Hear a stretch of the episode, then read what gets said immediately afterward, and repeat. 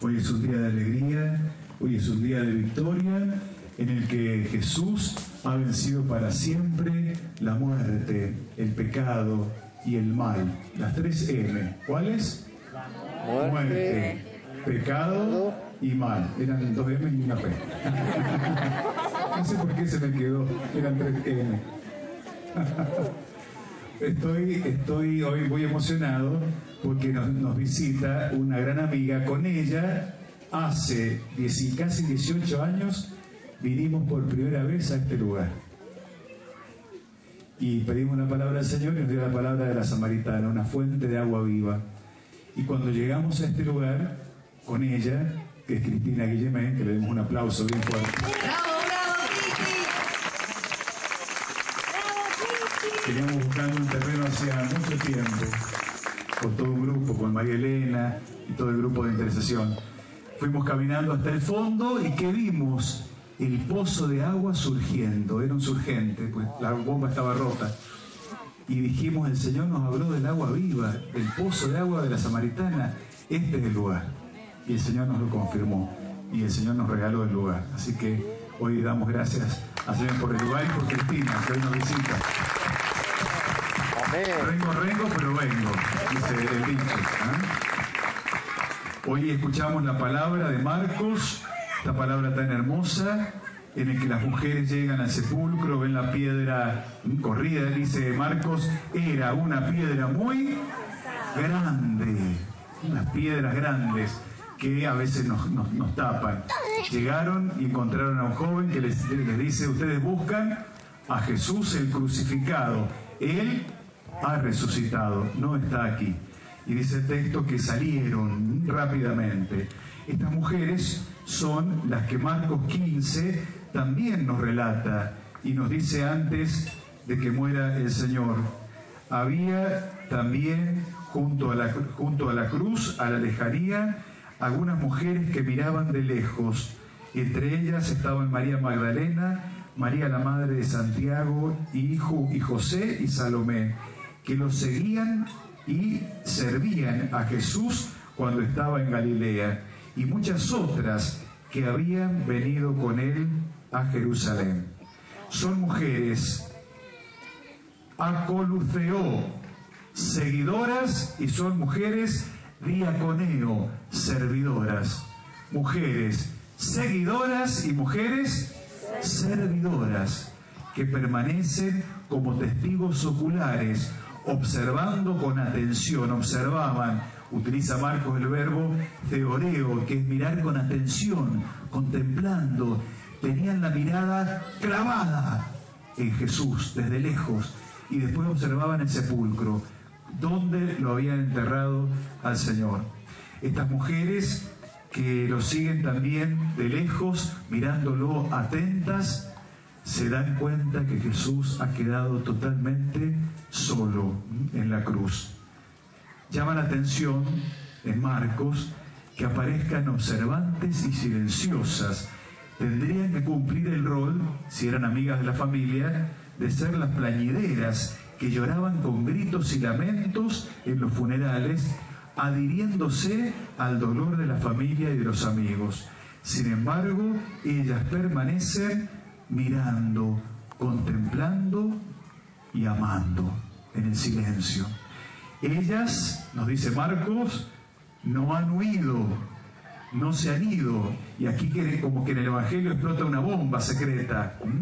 Ellas son mujeres presentes que representan a los ausentes. ¿Y quiénes son los ausentes? Los doce, los varones. Ellos han huido. Ellos menos Juan están ausentes, mientras que ellas están presentes ellas se han mantenido en fidelidad. No pueden modificar los hechos, no piden nada a Jesús, solo están, acompañan, presentes. Frente a la tumba abierta, dentro de la tumba encuentran el joven, se sienten testigos.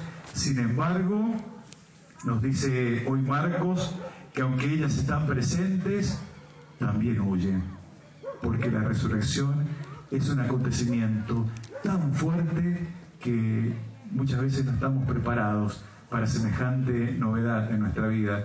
Muchas veces el Señor se nos ha manifestado con tanta fuerza que quizás nos ha dado miedo de comprometernos, de elegir el Evangelio, de vivir como discípulos radicalmente esta palabra. Y a veces hemos huido, nos hemos alejado, o, ha tenido más peso nuestro pecado, o algún dolor, o el mundo que nos ha confundido.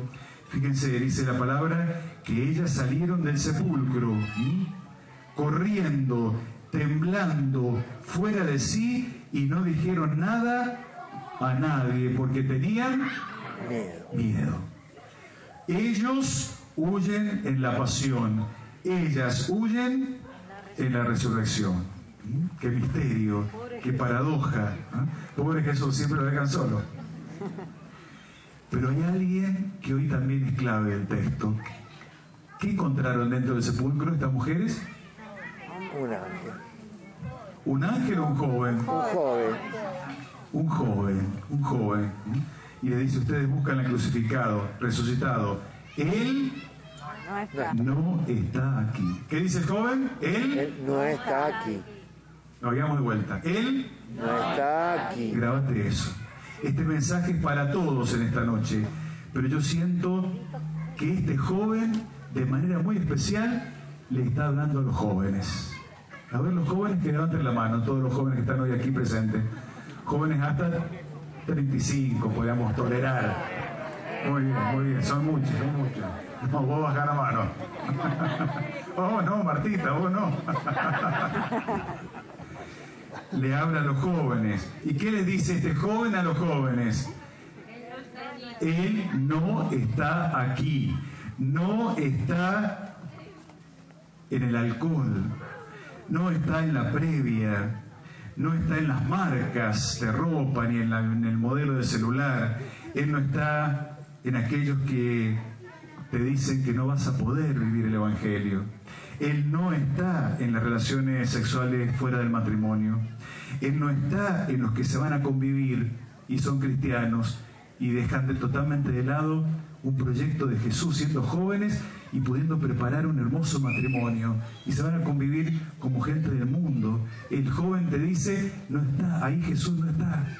No está en las adicciones, no está en las drogas, no está en la obsesión de un cuerpo perfecto ni una belleza exterior. Ahí Jesús no está, está dentro. No está en la mentira ni en la pereza, no está en el egoísmo ni en la violencia, no está en la autorreferencialidad, como nos dice el Papa, que va expulsando a los demás del corazón y me hace pensar solo en mí y ponerme solo a mí primero en el centro. Jesús no está en aquellos que te desalientan y te dan malos testimonios, incluso hermanos cristianos que no viven la fe. Ahí no está Jesús tampoco. En esos lugares de muerte, en esos sepulcros, no lo vas a encontrar. Este joven te lo dice hoy a vos, joven, y nos dice también a los adultos. Sin embargo, sin embargo hay una paradoja en, esta, en este misterioso pasaje. Este joven dentro del sepulcro, dentro donde, de la muerte, de la oscuridad, donde Jesús no está, dentro del sepulcro, ¿qué va a darle a las mujeres? La misión.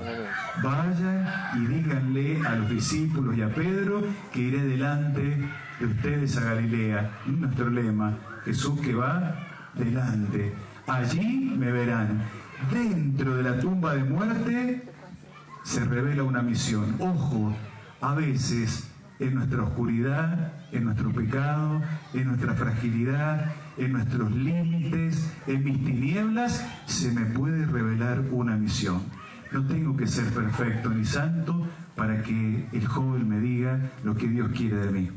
A veces, en medio del pecado y de la oscuridad, el Espíritu me sigue hablando. ¿Sabes por qué? Porque aunque esté perdido, Él no me abandona. Siempre va a hablarme y va a buscarme como Jesús a esa oveja que se perdió. Amén. Aunque estés en la más profunda oscuridad, quizás en ese lugar de tribulación y de sombra, el Señor va a hablarte siempre.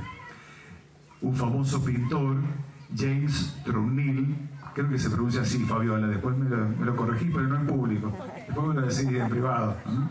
Estaba en la Catedral de San Pablo en Londres pintando todos los frescos de la catedral, unas pinturas maravillosas en los andamios, y cuenta una anécdota de la vida de este pintor que se fue haciendo para atrás para mirar un poco mejor los detalles y su ayudante estaba al lado.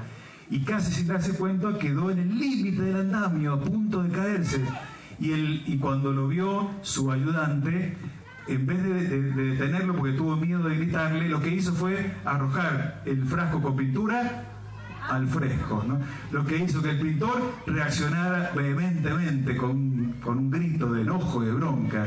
Grito, enojo y estando al borde del abismo que lo salvó de haber caído del andamio.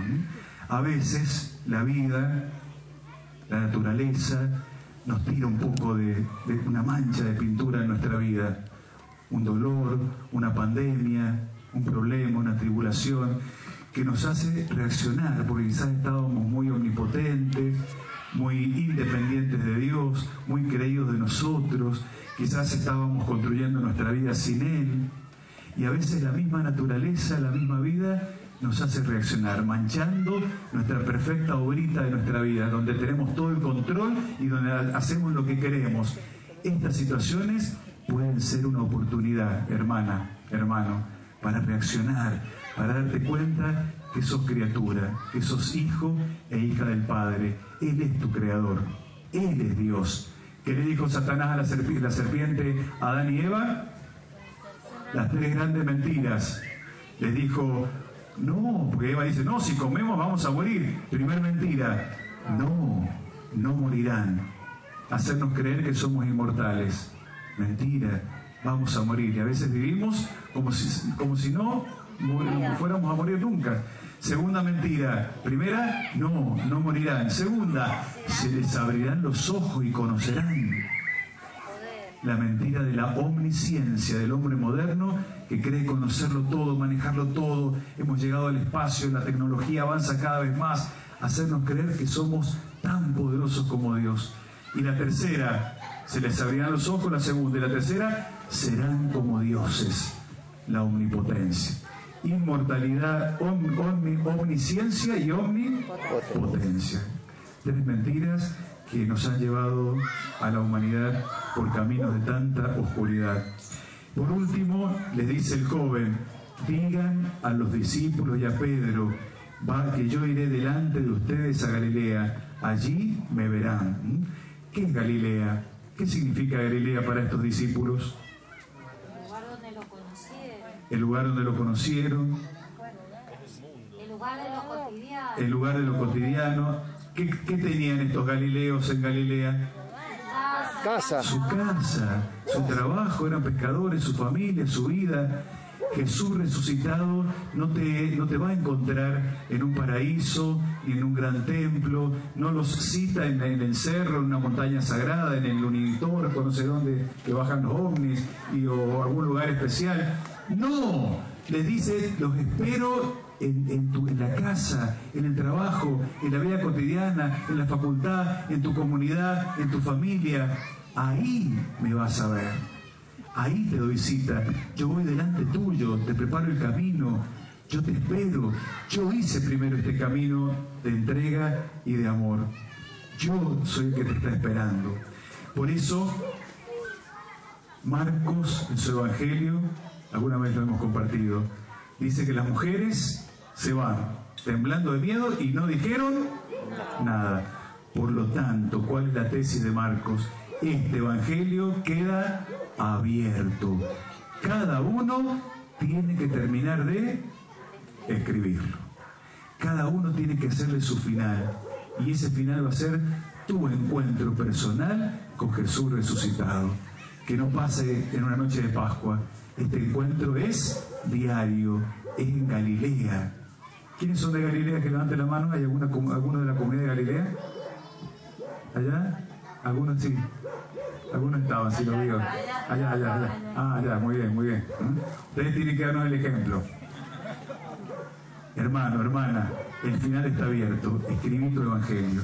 Vos escribí tu encuentro con el resucitado, como estas mujeres que nos dan ejemplo. Eran seguidoras y eran servidoras del Señor. ¿Cómo será tu encuentro? ¿Cómo será tu Galilea? Ahí en tu oración personal, en tu servicio, en tu fidelidad, en tus ganas de estar con Jesús, de amarlo, de ser discípula, de ser discípulo. Ahí vas a poder escribir este mensaje de resurrección y de Pascua. Amén.